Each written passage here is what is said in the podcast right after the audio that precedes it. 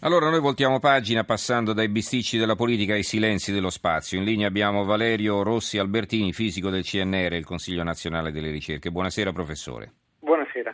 Allora, molti titoli eh, dedicati a Samantha Cristoforetti, per eh, fare un po' più in fretta veniamo direttamente a lei. Allora, se ci spiega perché è così prestigioso aver portato un nostro astronauta su questa stazione spaziale internazionale, in questo caso una donna, Samantha Cristoforetti. Beh, credo che sia nell'ordine delle cose il fatto di celebrare il, che una donna per la prima volta nel, nella storia italiana, dopo sei colleghi maschi, abbia potuto assurgere all'onore di andare sulla stazione orbitante internazionale. Non dimentichiamo che è stata selezionata tra 8.500 candidati, quindi non è stata una prova da poco. Ha dato dimostrazione di una grande capacità eh, tecnica eh, di avere la possibilità di tenere sotto controllo i propri nervi anche in condizioni estreme come quelle che si registrano eh, orbitando per sei mesi su una stazione che è praticamente un corpo che fluttua eh, a 400 km d'altezza senza avere la possibilità di scendere se qualcuno avesse necessità di farlo e di essere eh, idonee anche per fungere da cavia per molti esperimenti, perché gli esperimenti famosi di cui si parlava che Samantha Cristoforetti compirà, porterà a termine, comprendono anche eh, esperimenti su lei stessa, cioè lei si sottopone come soggetto idoneo per eh, esperimenti poi di un, di una, che comportano un, un certo carico, una certa fatica, per dare un contributo soprattutto alla scienza medica del, per quanto riguarda la permanenza di un essere umano nello spazio. Ecco professore, se ci può fare qualche esempio concreto dell'utilità di questi esperimenti per eh, l'uomo della strada, perché eh, normalmente eh, si pensa che non, non, abbiano ricadute sulla vita di tutti noi, che siano un po' fini a se stessi, questa è la percezione comune, non si capisce bene a cosa serva tutto questo. No, questo adesso diciamo che la percezione forse sta un po' cambiando anche sotto questo aspetto, perché quando si dice che l'assenza di gravità o microgravità, come si chiama con proprietà di linguaggio, è una condizione che non si può registrare qui sulla Terra e quindi sono delle condizioni assolutamente straordinarie in cui si possono sperimentare sia per gli esseri umani, sia per i materiali, i dispositivi, gli apparecchi, condizioni che, nella, eh, che danno la possibilità di sperimentare la mm, capacità di adattamento, ad esempio, del, del fisico, dell'organismo, eh, come in, ehm, nello spazio, laddove non si, la, non si risente della forza di gravità, anche se andrebbe precisato che cosa significa in questo caso, ci sono perdite di massa muscolare, perdite di massa ossea, perché le ossa dell'organismo tende ad adattarsi alle mutate condizioni e quindi si disfa di tutto ciò che non è indispensabile. Mm. Le ossa che sostengono il peso del corpo non servono più e quindi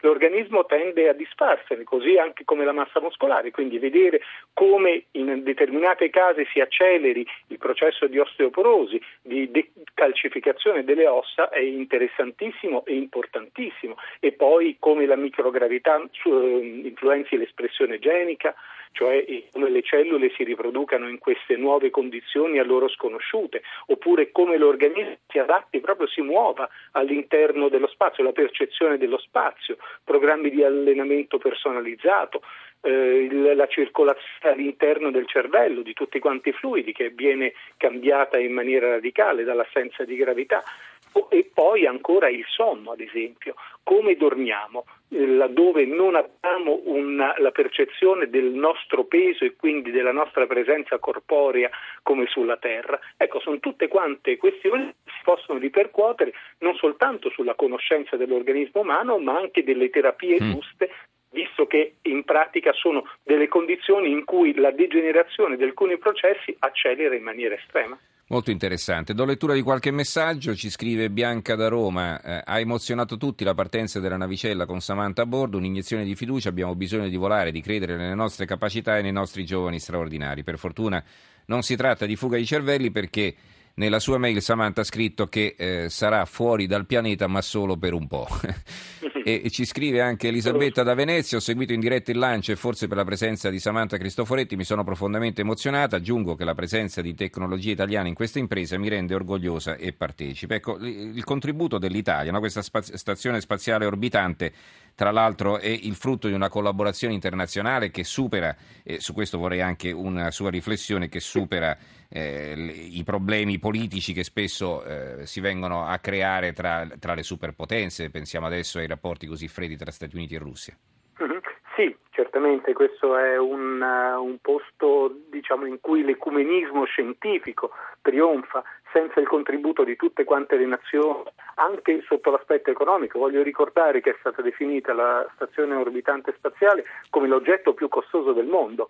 Si parla di 100 miliardi di euro in 30 anni quindi capiamo che eh, ci sia bisogno non soltanto del contributo scientifico, che è importantissimo, perché alcune tecnologie che sono sviluppate più in alcuni paesi e meno che altri hanno bisogno di quei primi paesi per poter essere effettivamente esportate nello spazio. Uh-huh. E poi anche il contributo economico, perché eh, uh, nessun paese potrebbe sobbarcarsi l'onere di una missione così costosa eh, se non fosse eh, aiutato e sostenuto da tutti quanti gli altri che contribuiscono. E poi è, è, è, è un po' come fu lo Sputnik quando fu messo per la prima volta in, uh, in orbita preoccupava perché mh, tutti quanti avevano sulla propria testa questo satellite che mandava un bip bip per alcuni molto eh, allarmante e così alla stessa maniera la stazione orbitante spaziale è un oggetto che appartiene potrei dire eh, in maniera un po' metaforica e retorica